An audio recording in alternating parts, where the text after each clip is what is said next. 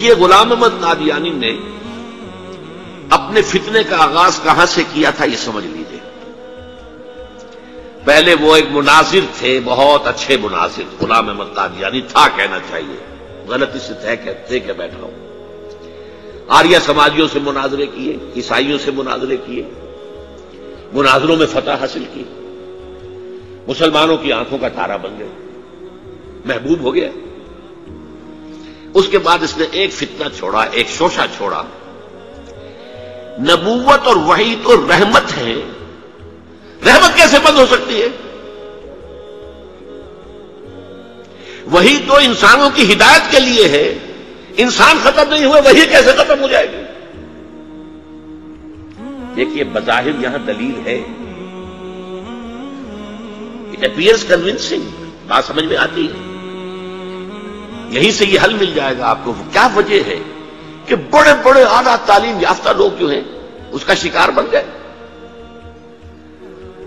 دنیا میں ایک ہی مسلمان نام کا سائنسدان جو ہے، وہ آیا ہے ٹاپ پر روکا دیا نہیں۔ ایک ہی مسلمانوں کا نام رکھنے والا جو ہے، وہ international court of justice Hague کا جو ہے جج بنا ہے، وہ کون؟ قادیانی۔ ڈاکٹرز قادیانی انجینئرس قادیانی، بڑے بڑے۔ یہ کیوں؟ یہ بات ایسی تھی کہ جو بظاہر دل کو اپیل کرتی ہے کہ جب حضرت آدم سے کہا تھا، اما یاتی منی ہدن، فمن طب ہدا یا فلاح خوف علیہ ولا یا انسانوں کی ہدایت کے لیے وہی کا راستہ کھولا گیا۔ ابھی انسان ختم نہیں ہوئے، وہی کا کیسے دروازہ بند ہو جائے گا؟ اجرائے وہی کا پہلے شوشہ چھوڑا۔ اور جب وہی جاری ہے تو نبوت جاری ہے۔ لہذا پھر آخر میں آ کے نبوت کا دعویٰ کر دیا۔ اس نے ایک مسئلہ اور استعمال کیا۔ یہ اصل میں چالاک اور ہوشیار لوگوں کے معاملات ہوتے ہیں۔ عوام الناس کی نفسیات کو متاثر کرنے کے لیے ایک اور شوشہ چھوڑا دیکھو یہ کیسے ہو سکتا ہے۔ ہمارے نبی حضرت محمد صلی اللہ علیہ وسلم وہ فوت بھی ہو گئے، دفن بھی ہو گئے، زیر زمین دفن ہے اور عیسائی ابن مریم وہ آسمان پر اٹھا دیے گئے۔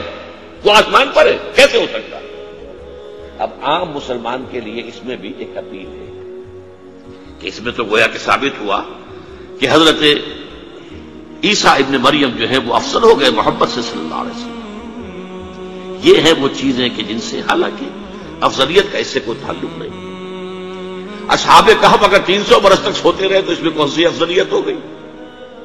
کوئی افضلیت کا سوال نہیں۔ اس اعتبار سے حضرت عزیر کو اگر سو برس تک مردہ رکھ کر اللہ نے دوبارہ زندہ کر دیا۔ کون سی افضلیت اس میں ہو جائے؟ اللہ کی قدرت ہے، اللہ کر سکتا۔ لیکن عام آدمی کو اپیل کرنے والی باتیں ہیں۔ لہذا اس نے شوشا چھوڑا کہ نہیں نہیں، یہ غلط ہے، یہ مولویوں کے ڈھکوسلے ہیں۔ یہ قرآن مجید میں سرات کے ساتھ نہیں ہے، یہ حدیثوں کے اندر ہے۔ حدیثوں کے بارے میں جو ہے، وہ ہم اطمینان نہیں کر سکتے کہ حضرت مسیح جو ہے وہ سولی نہیں چڑھائے گئے۔ وہ سولی چڑھائے گئے۔ وہ فوت نہیں ہوئے البتہ، زخمی ہو کر وہاں سے اتار لیے گئے تھے۔ پھر ان کا علاج معالجہ ہو گیا۔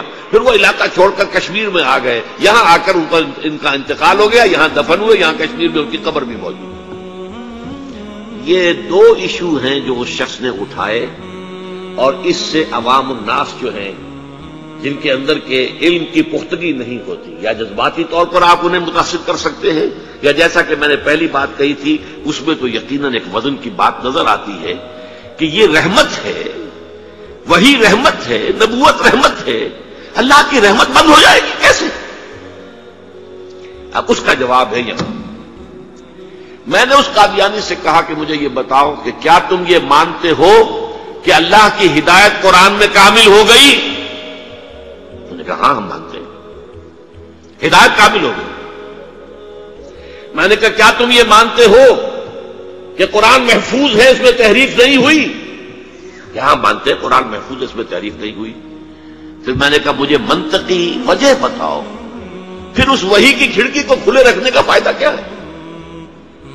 وہاں سے جو آنا تھا، جو مکمل ہو گیا، قرآن ہاں قرآن میں اگر تحریف ہو جاتی، اس کی حفاظت کا ذمہ نہ لیا گیا ہوتا، تو کسی نبی کی ضرورت تھی کہ جو آ کے اس کی تصحیح کرتا کہ یہ بات یوں نہیں، یوں تھی، یہ غلطی کر دی گئی ہے، ورنہ حقیقت یوں تھی۔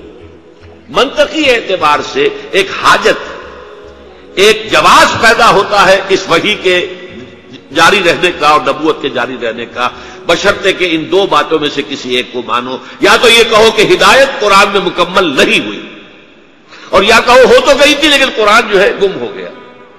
قرآن کے اندر تحریف ہو گئی، وہ اصل قرآن نہیں ہے۔